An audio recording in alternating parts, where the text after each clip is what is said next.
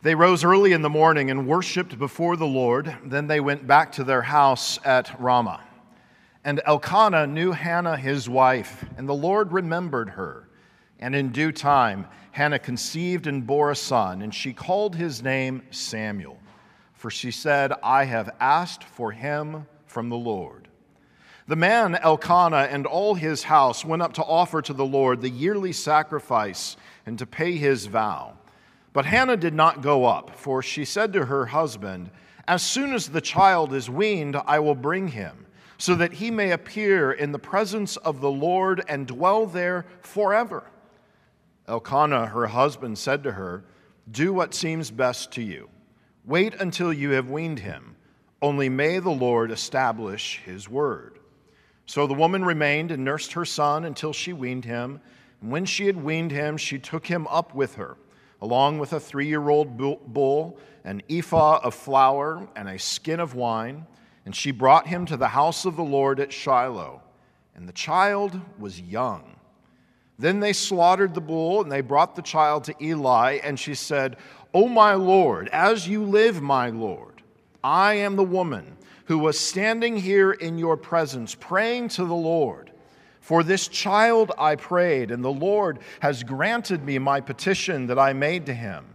Therefore, I have lent him to the Lord. As long as he lives, he is lent to the Lord. And he worshiped the Lord there. And Hannah prayed and said, My heart exults in the Lord. My horn is exalted in the Lord. My mouth derides my enemies because I rejoice in your salvation. There is none holy like the Lord, for there is none besides you. There is no rock like our God. Talk no more so very proudly. Let not arrogance come from your mouth, for the Lord is a God of knowledge, and by him actions are weighed. The bows of the mighty are broken, but the feeble bind on strength. Those who were full have hired themselves out for bread, but those who were hungry have ceased to hunger.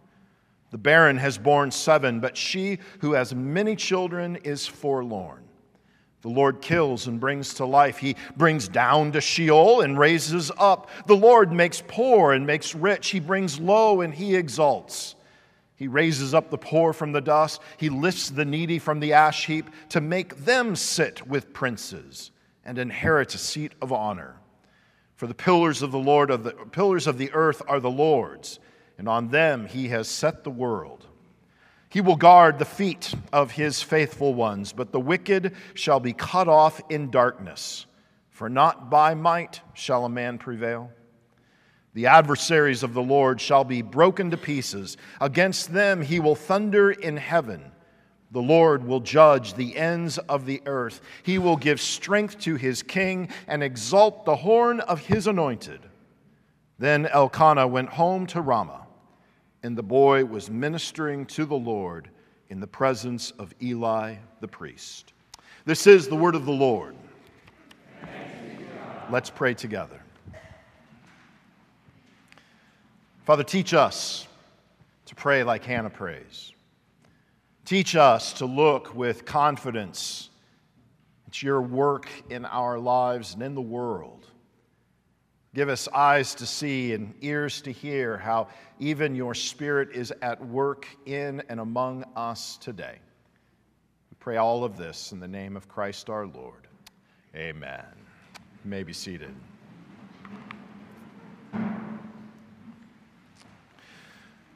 You ever think about a soundtrack for your life? You know, in a movie, you know, something happens and there's always music that plays underneath what's happening on the screen. Three weeks ago, we left our son Drew in Ohio to begin his freshman year at Kent State University. And as I watched my son drive away, the soundtrack started playing Sunrise, sunset, is this the little girl I carried? Is this the little boy at play? I don't remember growing older. When did they? Oh man, that was a hard day. Lots of tears. Lots of hard, kind of heavy duty sobbing. Uh, talked to a mom after first service who was like, I did the happy dance. Uh, oh. All that to say, I can't imagine doing what Hannah does here. Samuel is between three and five years old. Three to five years old. And you're leaving him with Eli, who, okay, yeah, he's a priest, but he's an old man. And his two sons, we're going to see in a couple of weeks, they are wicked dudes. And their reputation is known. And Hannah walks away. But instead of raising her voice in lament like I would have, Hannah turns and prays. There's an old saying in church history that goes like this Lex orandi, lex credendi. What that means is the law of what is prayed is the law of what is believed. And the idea here is if you really want to know what someone believes, listen to them pray. And sometimes those whose prayers are the deepest, those who show the greatest acquaintance with God, those that reveal the depth of trust and faith, those prayers come from people like Hannah who have suffered, who have lost, who have sacrificed. I want us today to sit at the feet of Hannah, and I want her to teach us how to pray. I want her to teach us how to make sure that what we believe is also reflected in what we say. There are two big lessons that Hannah teaches us, I think, in this passage. And the first lesson is that your prayers need to be theologically rich. You need to grow in your understanding and application of theology if you're going to pray like Hannah prays. Look at her prayer with me. She begins in chapter 2, verse 2, by describing who God is. And I wonder how many of us, when we turn and pray, do we use this kind of language? Do we say these kinds of words? Or do we, when we pray, do we just immediately get to our need, what we're asking God? Or do we actually begin by expressing and reminding ourselves of the God to whom we turn? In verse 2, she says, God is holy. Many of you probably are familiar with R.C. Sproul's popular book, The, the Holiness of God. And Sproul makes a really interesting point in that book. He says, Of all of God's attributes that we read about in the Bible, his holiness is the only attribute that is raised to the third power. And what Sproul means by that is God is not just holy, he is not just holy, holy, but instead, pointing to Isaiah, he reminds us that God is holy, holy, holy. Holiness is the moral superiority that allows God to be the standard against which we measure all right and wrong. I'll tell you, when I get off in my life, it's because normally a different standard is now in front of God. I'm measuring my life against my own good ideas, what I think is acceptable, what I think is reasonable. Or I'm measuring my life against somebody else. And of course, I'm going to choose the person that doesn't look so good so that I look better. God is holy. And because He is holy, He is the only standard against which we can measure what is right and wrong in the world and in our own lives too. How often do we shake our fist at God, saying, I can't believe that you would allow this to happen to me? And yet, what we're doing there is we're establishing a different kind of standard, aren't we? God is holy. She continues on in verse 2 this holy God is also a rock. Now, that kind of language is, is very common in the Bible to speak of God as an, an unmovable object, a, a place of strength and security and power. But I also want you to remember that Hannah, whose mind has been formed theologically, would have also known the stories of God providing for his people Israel during the Exodus.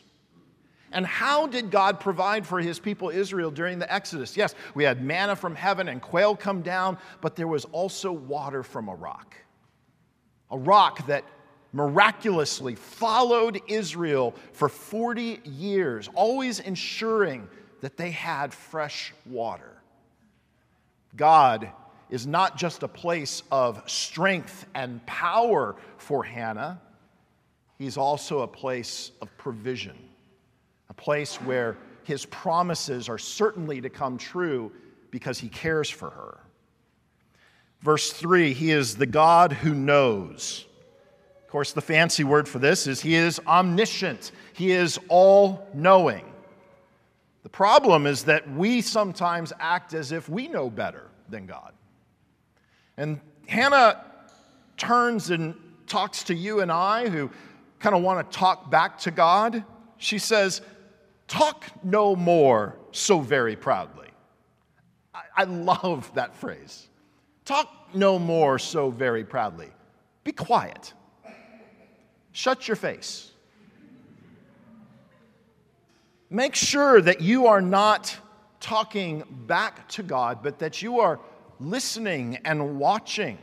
Because as she goes on, God Himself will weigh the actions. We want to be in a place to tell God what to do.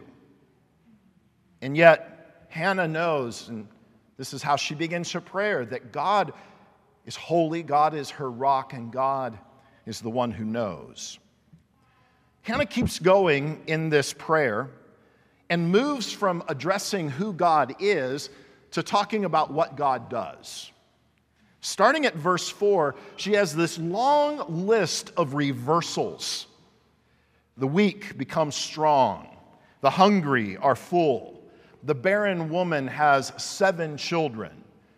The reason that she uses that particular word, that particular number seven, isn't because she herself will have seven children. She ends up having six total children, including Samuel, but because seven is the number of perfection.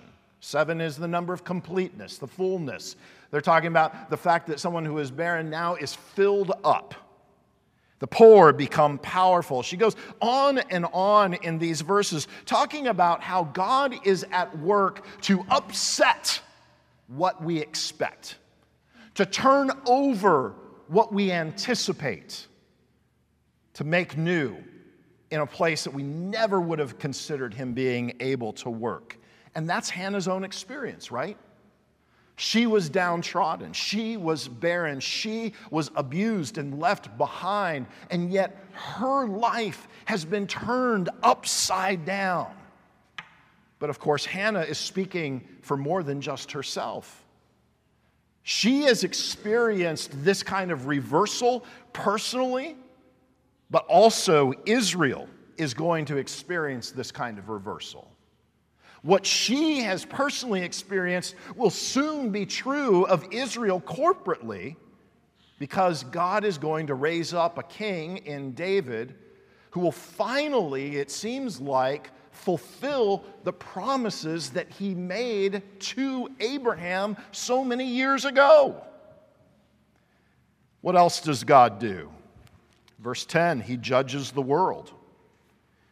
The judgment of God can be very scary if you're doing something that God doesn't approve of. But for Hannah, judgment isn't something scary, it's something that she celebrates, not because she's perfect, but because when you are oppressed, when you are ground down, When you look for rescue and deliverance, what you're praying for is judgment. You're praying for God to come to your rescue, to relieve you from your suffering. When does all of this happen?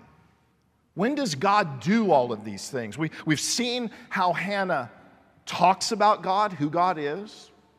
We've seen what God does. But when does God do it?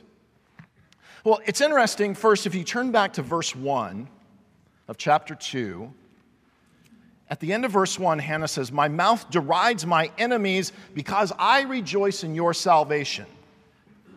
In a sense, Hannah has already received the salvation that she prayed for. Remember last week, I told you that Hannah's barrenness was not just a personal problem to her, but she was an object lesson for Israel. That the curse that God had threatened on Israel, if they were to ever break his covenant, one of those curses was barrenness.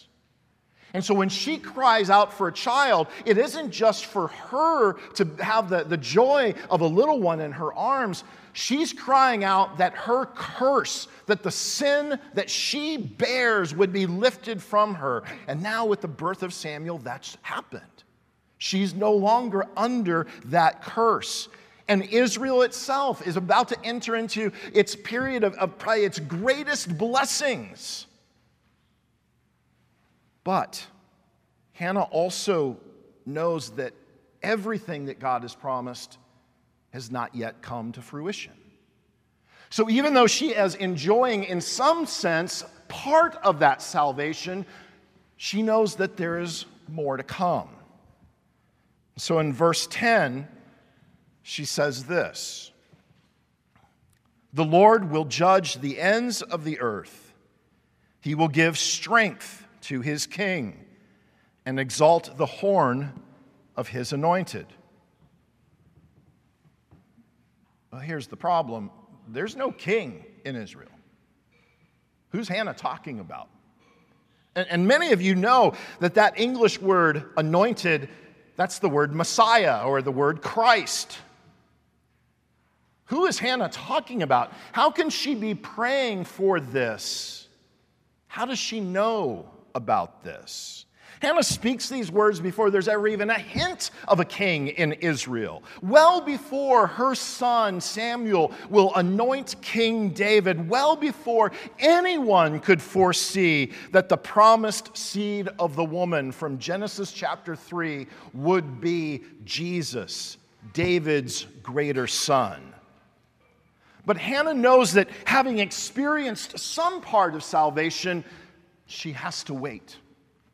She looks ahead into the future and she doesn't know how long it will take. I think God has inspired her prophetically to write those words.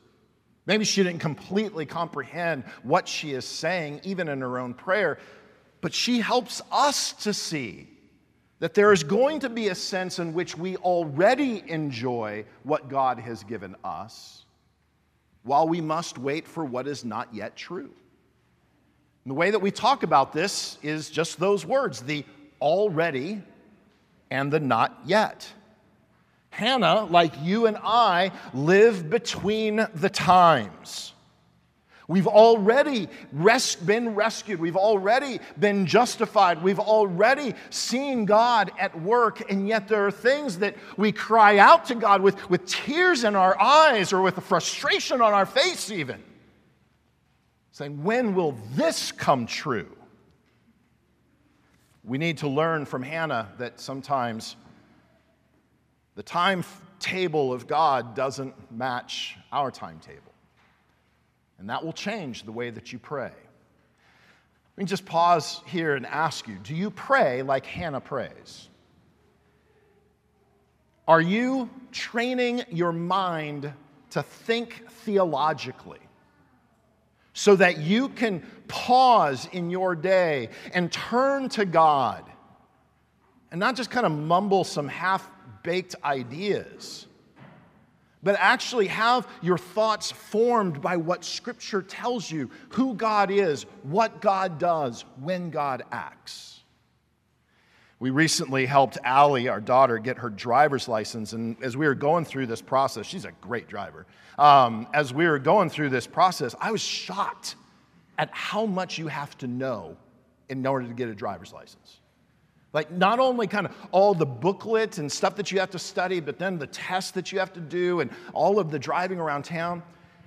And it made me realize how much now I take for granted what I know. I've trained, and you've trained, if you're a driver, you've trained your mind to not have to sit and you know, kind of sift through 16 different ideas when you see a sign.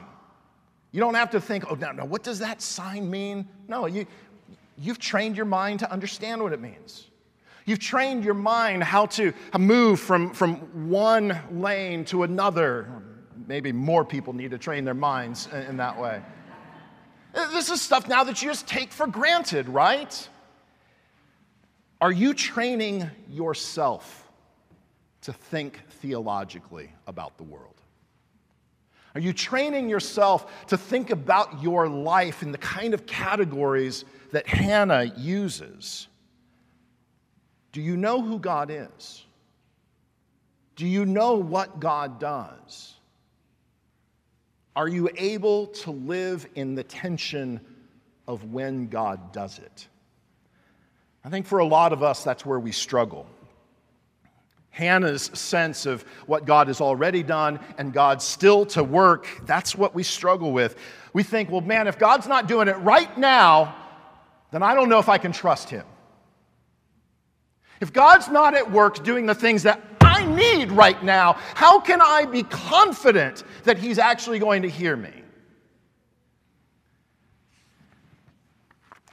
Friends, a properly trained theological mind will look forward into the future, just like Hannah's prayer does. And it will look for ways that God will fulfill his promises, even if he hasn't yet done it. It will know that the final fulfillment of God's promises may even stretch beyond our lifetime. But it will have confidence that that is as sure. It is as certain that God will be faithful to do that because he was faithful to me in history too. The first lesson I think we learn from Hannah's prayer is how to pray and think theologically. The second lesson that Hannah teaches us is that the giver of the gift is greater than the gift itself. We touched on this briefly last week, but I want you to notice we start in chapter 1 with the birth of Samuel.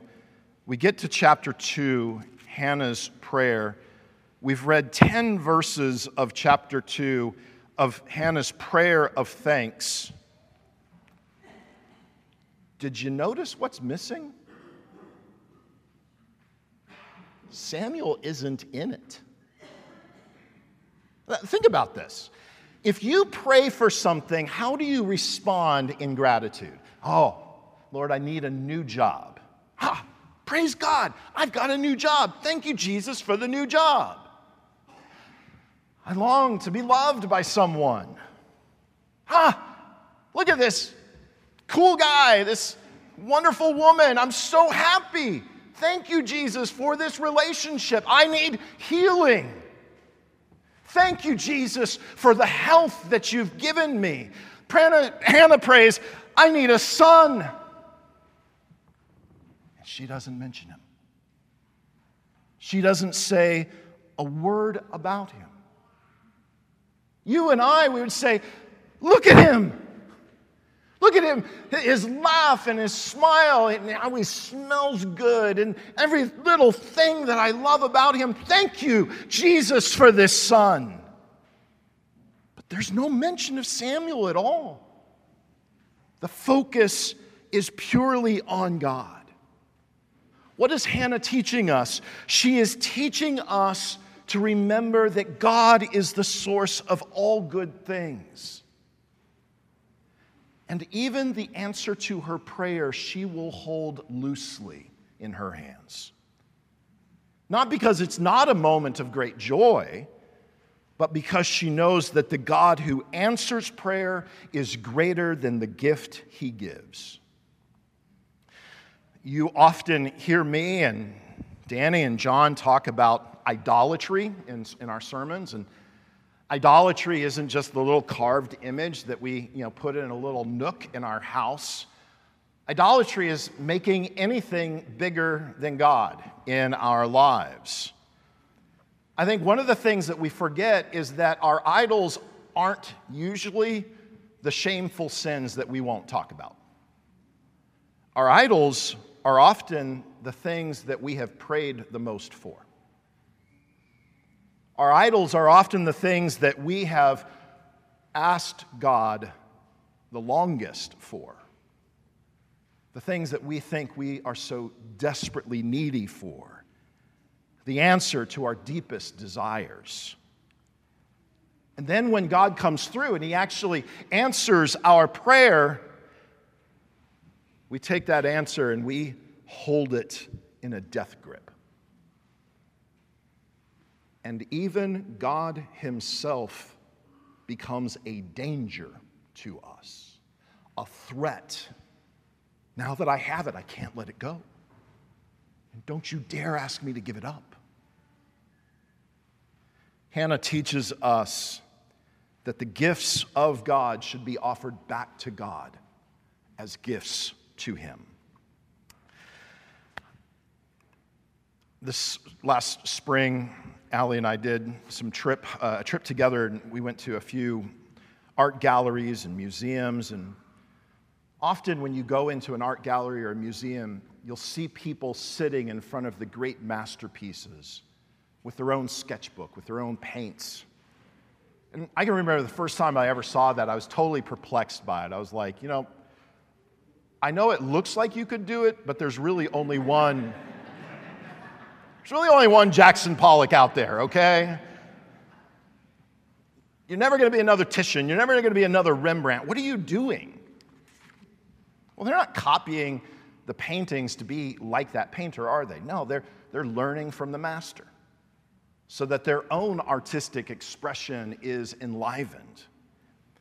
Folks, in the same way, we need to learn from the prayers of the Bible. If you look at your life and you go, man, Eric, I don't pray like Hannah prays, then use her prayer to help form your own. Use the Lord's Prayer to help form your prayers. Not only do we need to do that, but it actually happens in the Bible.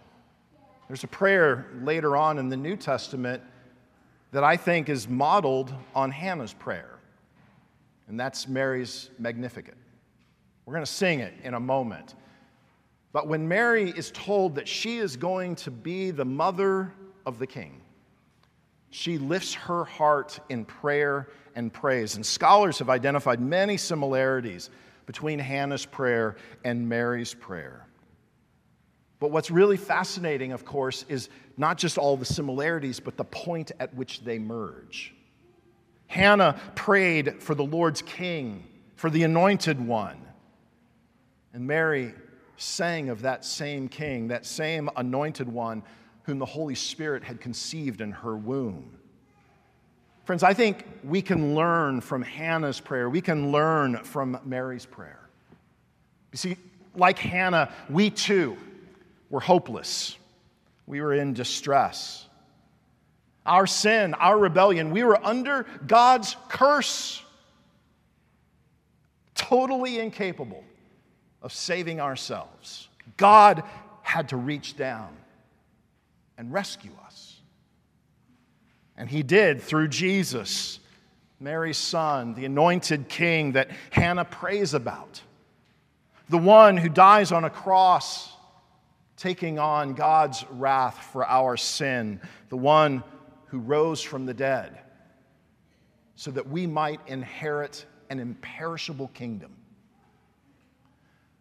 I don't know if you've looked around lately, but that kingdom does not yet look glorious. We don't yet see everything that Hannah prayed about. The proud are still exalted, the humble are still oppressed. The adversaries of the Lord haven't yet been broken to pieces. The wicked aren't yet cut off in darkness, but that day is coming. Jesus has already been crucified for our sins. He has already been raised for our justification. So we know that when he comes again and the kingdoms of men come to an end, the world will be filled with righteousness, peace, and joy. Until that day, until that day, we learn from Hannah, we learn from Mary, we learn to rejoice in God's great work of sending his king, his anointed one, for our sakes. And every answered prayer, no matter how small it might be, every answered prayer we receive is a gift. It's an expression of God's faithfulness to you. It's an expression of God's goodness to you. It's a small reminder of His promise to be faithful to you even until the very end, when He will raise us from the dust of death. And in the words of Hannah, sit us with princes at His table. Let's pray.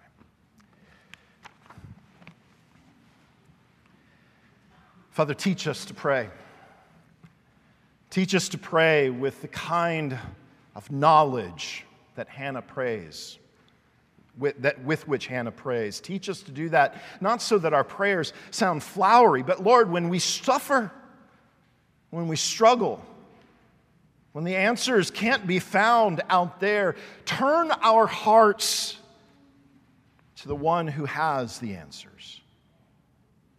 And Father, even if the answer is not yet, allow us to turn with joy, to give back to you the gifts that you have given to us, and to look with longing, sometimes even tears in our eyes, for the final fulfillment of all of the promises you have made to us in Christ. It's in His name we pray. Amen.